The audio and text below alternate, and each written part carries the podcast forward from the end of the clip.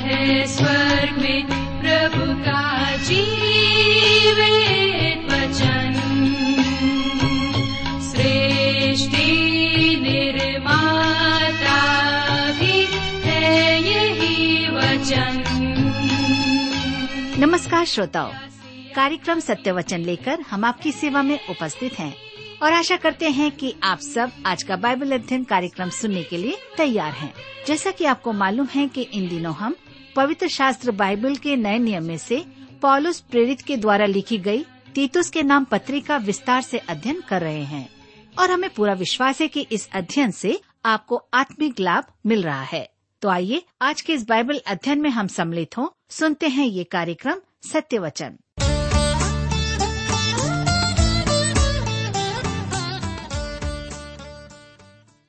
प्रिय मित्र, प्रभु यीशु के पवित्र और सामर्थी नाम में आप सबको मेरा नमस्कार। मैं आशा करता हूं कि आप सब परमेश्वर के वचन को सुनने के लिए फिर से तैयार बैठे हैं। मैं आप सभी श्रोता मित्रों का इस कार्यक्रम में स्वागत करता हूं, विशेष करके अपने उन सभी नए मित्रों का भी जो आज पहली बार हमारे इस कार्यक्रम को सुनने जा रहे हैं।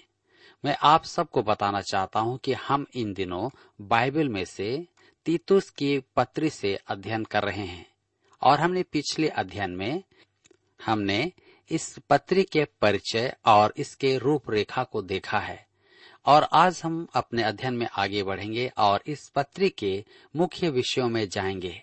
लेकिन इससे पहले कि आज हम अपने अध्ययन में आगे बढ़ें, आइए हम सब प्रार्थना करें और परमेश्वर से आज के इस अध्ययन के लिए सहायता मांगें।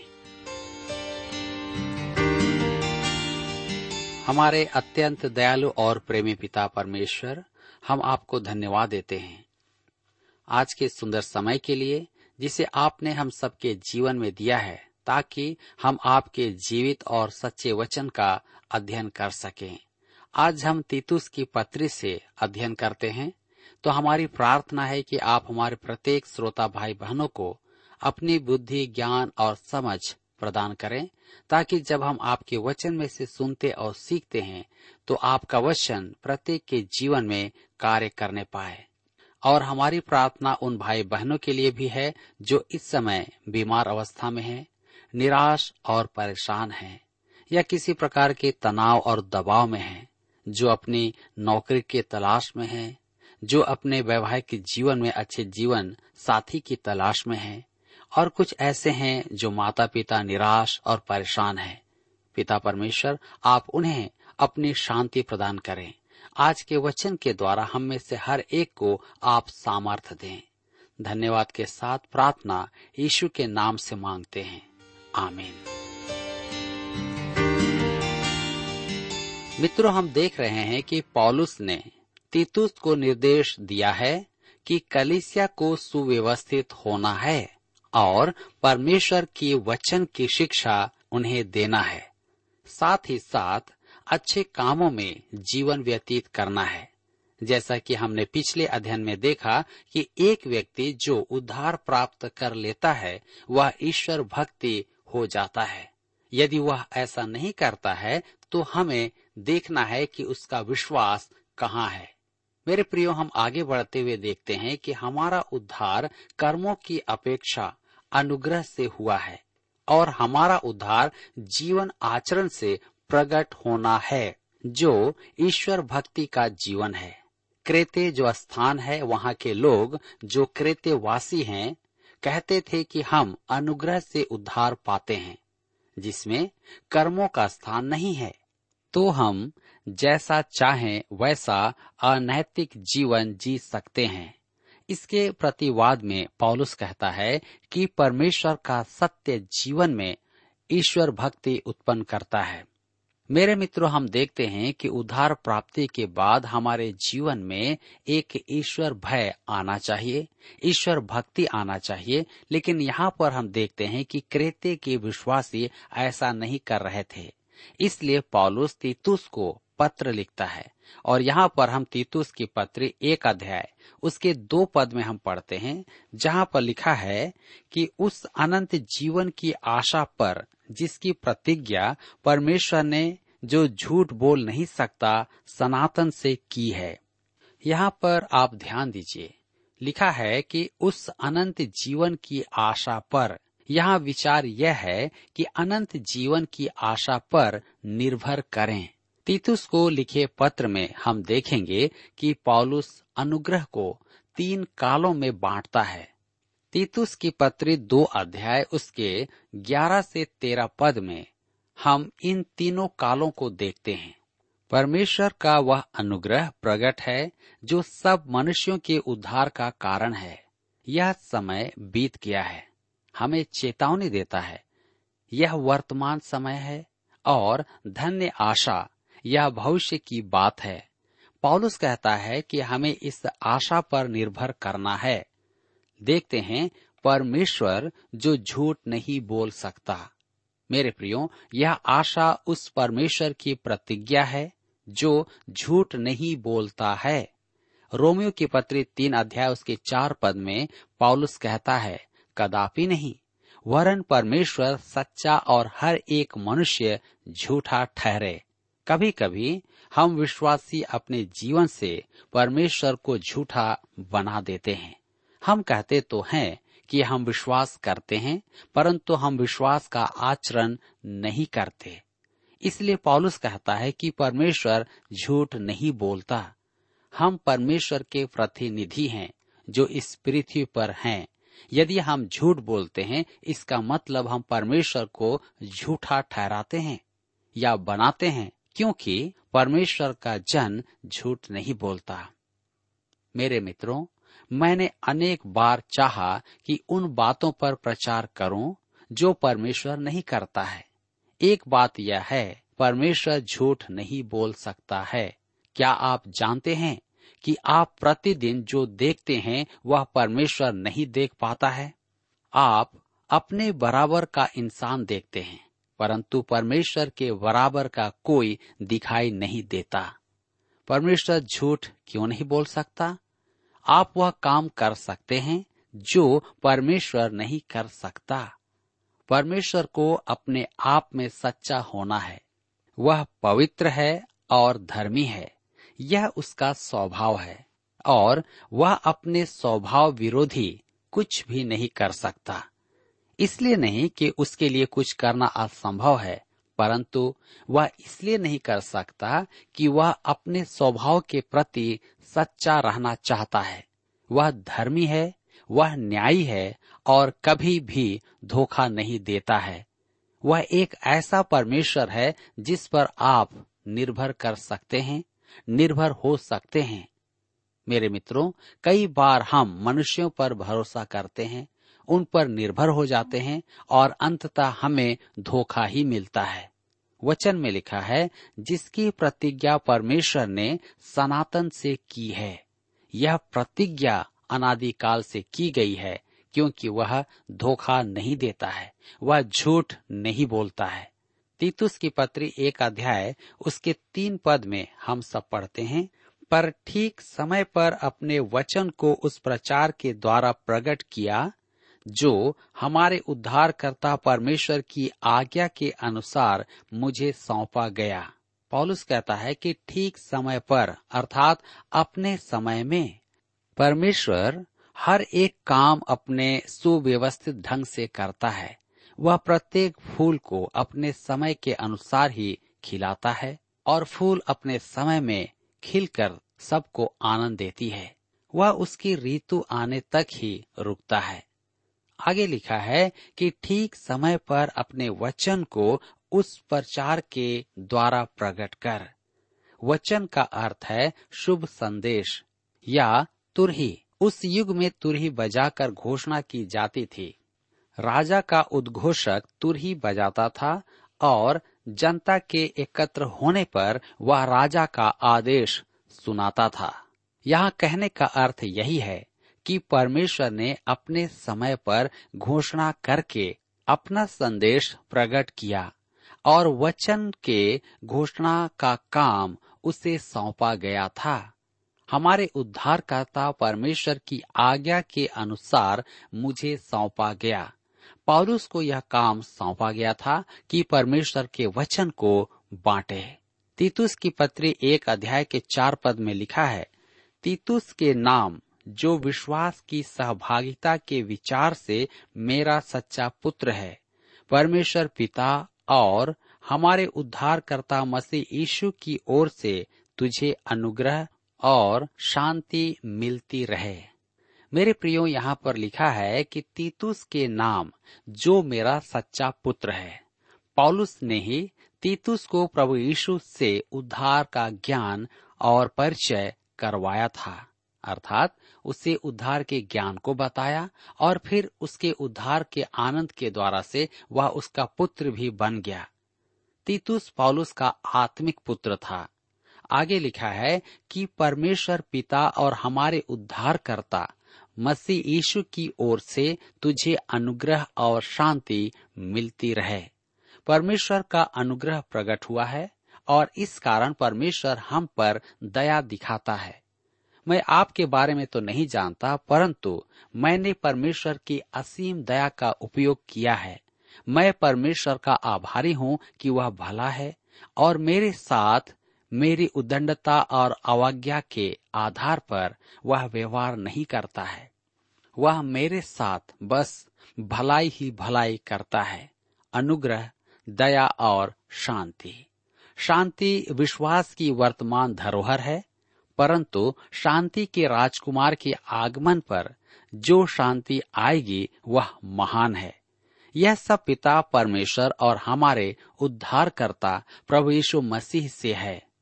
मेरे मित्रों, हम देखते हैं कि एक व्यवस्थित कलीसिया में अभिषिक्त प्राचीनों का होना अवश्य है, जो एक निर्धारित और अनिवार्यता को पूरी करते हैं।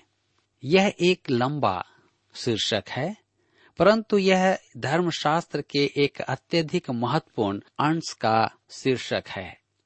तीतुस की पत्री 1 उसके 5 में हम पढ़ते हैं, मैं इसलिए तुझे क्रेते में छोड़ आया था कि तू शेष बातों को सुधारे और मेरी आज्ञा के अनुसार नगर नगर प्राचीनों को नियुक्त करे। यहाँ पर आप ध्यान दीजिए, पौलुस ने तीतुस को क्रेते में छोड़ दिया था कि वह प्राचीनों की सहायता से स्थानीय कलीसिया को संगठित करे, क्योंकि वे वहां के आत्मिक अगुवे थे। क्रेते का द्वीप भूमध्य सागर में सबसे बड़ा द्वीप समूह था। यूनानी द्वीपों के स्वरूप इस महान द्वीप समूह में दंत कथा का बोलबाला था। उनकी प्रथा के अनुसार मिनोस ने वहां कानून बनाया था। उसने वहां के समुद्री डाकुओं को हराकर नौसेना का निर्माण किया था। ट्रोय से युद्ध करने के बाद उस द्वीप समूह के मुख्य नगरों ने अपने आप को स्वतंत्र राजतंत्र बना लिया था। सन 67 में क्रेते रोमी साम्राज्य का भाग बनाया गया था और इन सब नगरों में कलीसियाओं की स्थापना हो चुकी थी। पौलुस ने उन द्वीप समूहों में प्रभावी प्रचार किया था। धर्मशास्त्र में इसका वृत्तांत हमें नहीं दिया गया है। रोम की यात्रा से पूर्व वह क्रेते द्वीप समूह में प्रचार करने को गया। मेरे मित्रों, इसका प्रमाण हमारे पास नहीं है, परंतु इस पत्र से प्रकट है कि उसने वहां प्रचार कार्य किया और तीतुस को वहां उन कलीसियाओं की व्यवस्था करने के लिए छोड़ दिया जिन्हें उसने तीतुस के सहयोग से स्थापित किया था।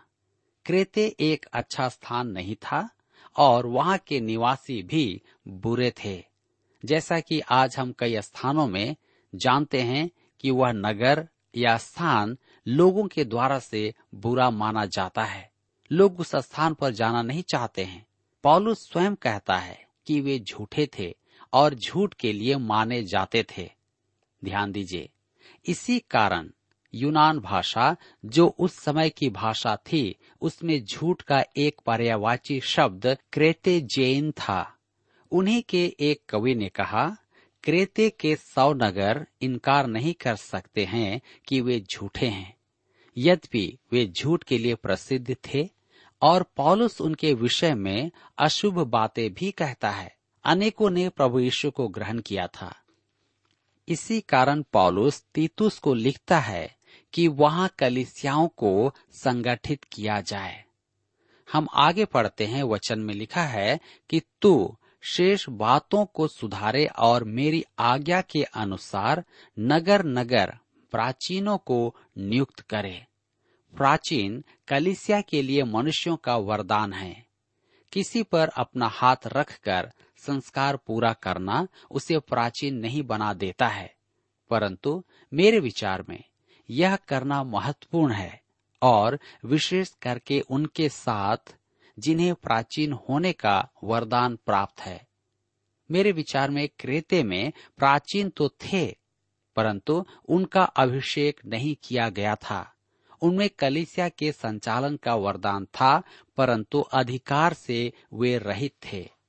अतः तीतुस को उनका अभिषेक करके उन्हें अलग करना था और प्रत्येक नगर में उनकी नियुक्ति करना था। तब हम पढ़ते हैं, आगे लिखा है, मेरी आज्ञा के अनुसार। पौलुस के कहने का अर्थ था कि उसके अधिकार के अधीन उसने तीतुस का अभिषेक किया था और अब वह उन नगरों में प्राचीनों की नियुक्ति करे। मेरे मित्रों, जो मनुष्य प्राचीन के पद पर हो उसमें प्राचीन का वरदान भी होना चाहिए।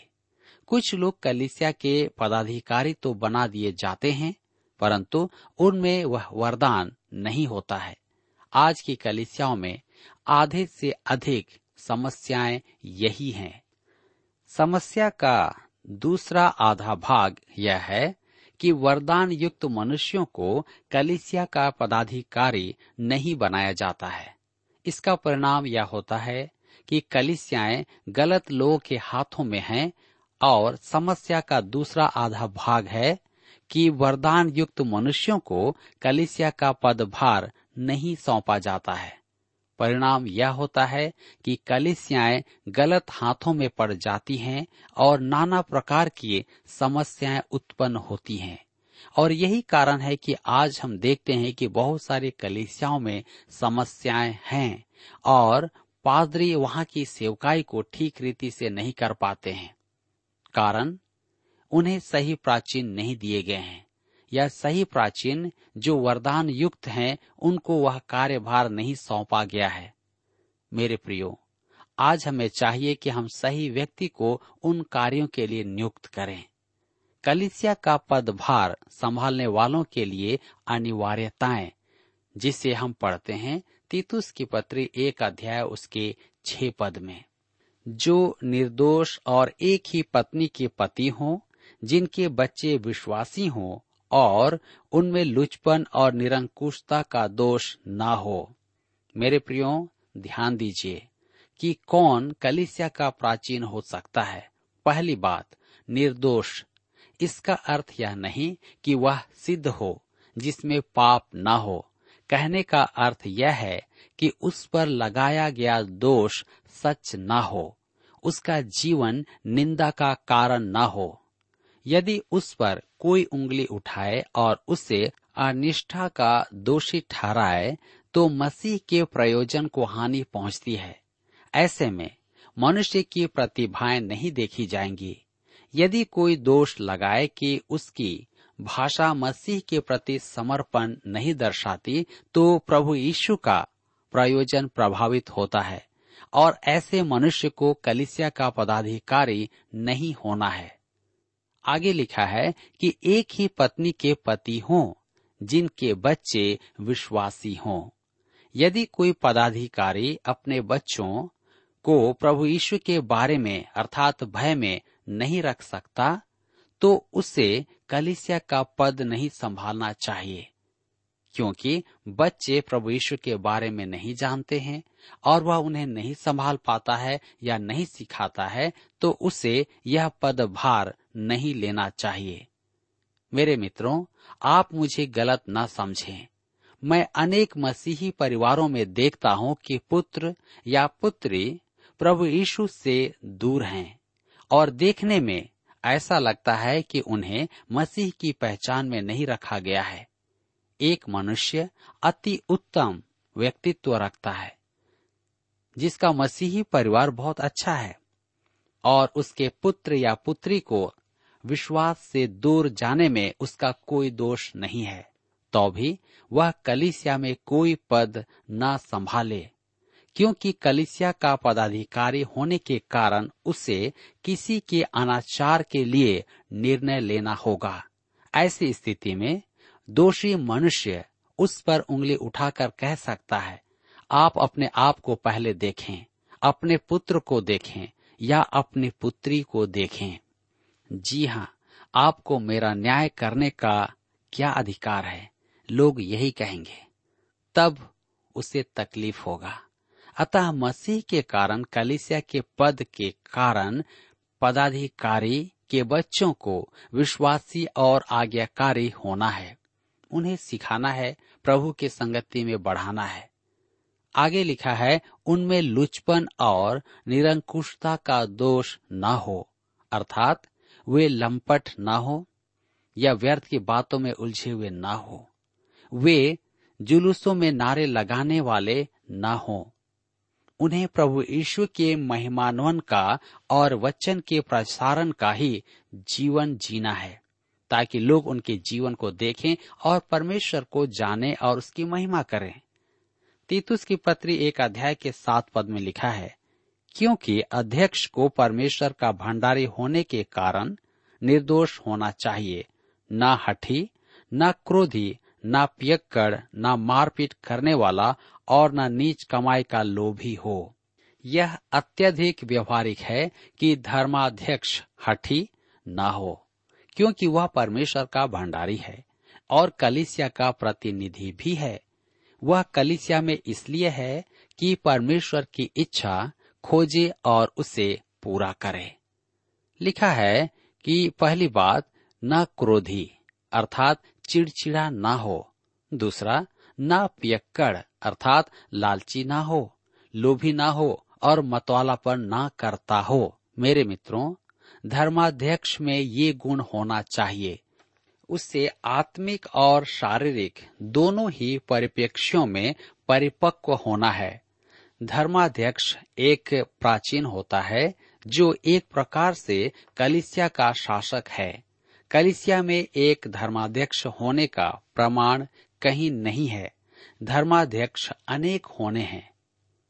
हम देखते हैं, आगे लिखा है कि क्रेते में प्राचीनों के होने और ना होने पर विवाद है कि तीतुस उनकी नियुक्ति करे, क्योंकि वहां पर प्राचीन नहीं है।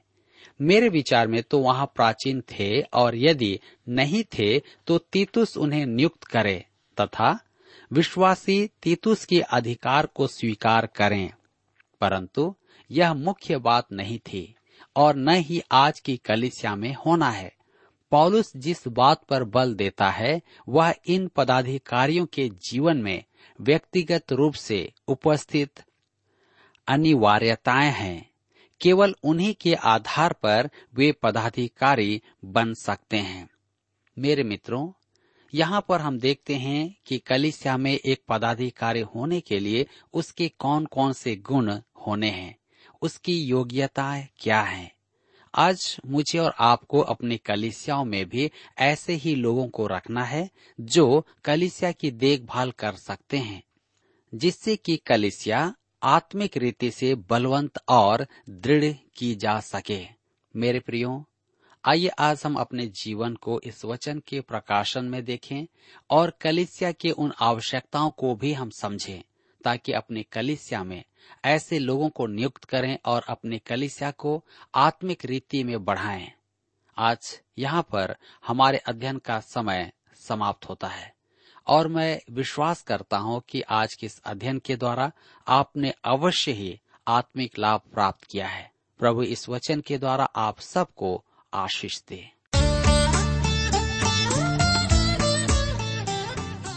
प्रिय श्रोताओं, अभी आप सुन रहे थे बाइबल अध्ययन कार्यक्रम सत्य वचन। हम आशा करते हैं कि आज के इस कार्यक्रम से आपको आत्मिक लाभ मिला होगा। यदि आप परमेश्वर के बारे में और अधिक जानना चाहते हैं तो हमारे पास नया नियम एवं पवित्र शास्त्र बाइबल उपलब्ध है। इन्हें प्राप्त करने के लिए आप हमें इस पते पर लिख सकते हैं। कार्यक्रम सत्य वचन, TWR, पोस्ट बॉक्स नंबर 4310, नई दिल्ली 110019। पता एक बार फिर सुन लीजिए।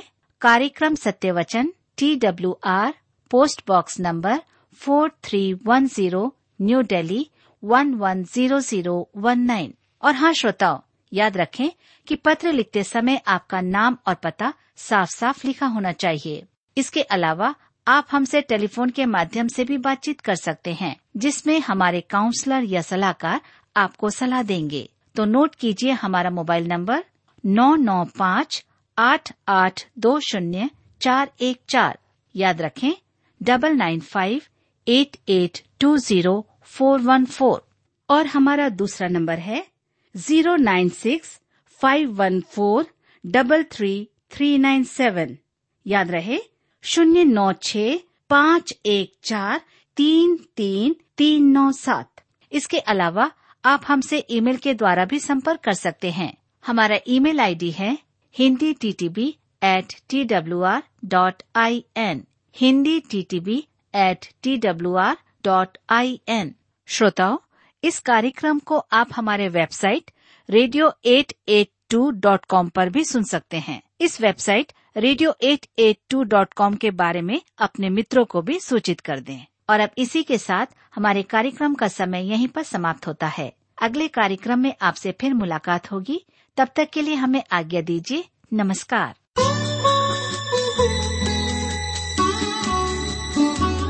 मुझे अपना दीदार पहचान दे दो, मुझे भक्ति करने का कुछ ज्ञान दे दो, मुझे अपना दीदार पहचान दे दो, मुझे भक्ति करने का कुछ ज्ञान दे दो। हे यीशु मुझे तुम अपना बना लो, मुझे सेवा करने का वरदान दे दो।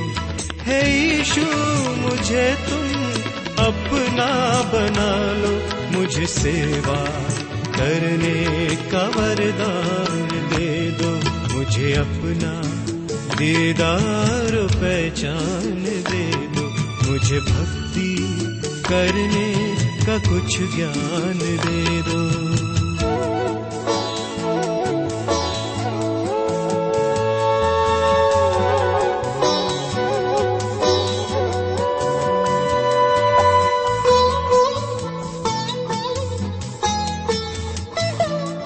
मेरे मन के मंदिर में आकर विराजो, मुझे प्रेम करने का वरदान दे दो।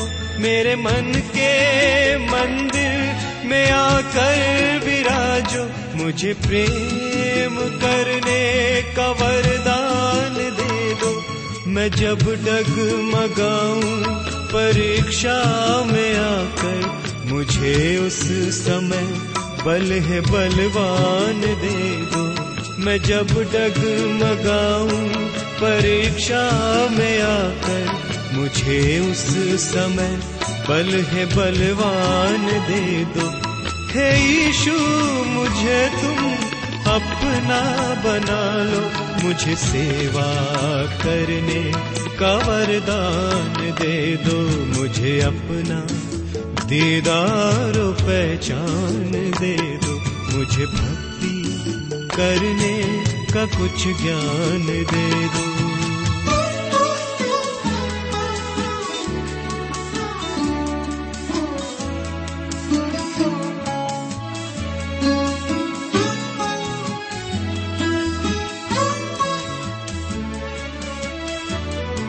मैं सतपथ पे जीवन को बलिदान कर दूं, मुझे ऐसी हिम्मत जिगर जान दे दो। मैं सतपथ पे जीवन को बलिदान कर दूं, मुझे ऐसी हिम्मत जिगर जान दे दो। जीवन नदी में भंवर गहरे गहरे, ये नैया न डूबे तुम्हें ध्यान दे दो। जीवन नदी में भंवर गहरे गहरे, ये नैया न डूबे तुम्हें ध्यान दे दो।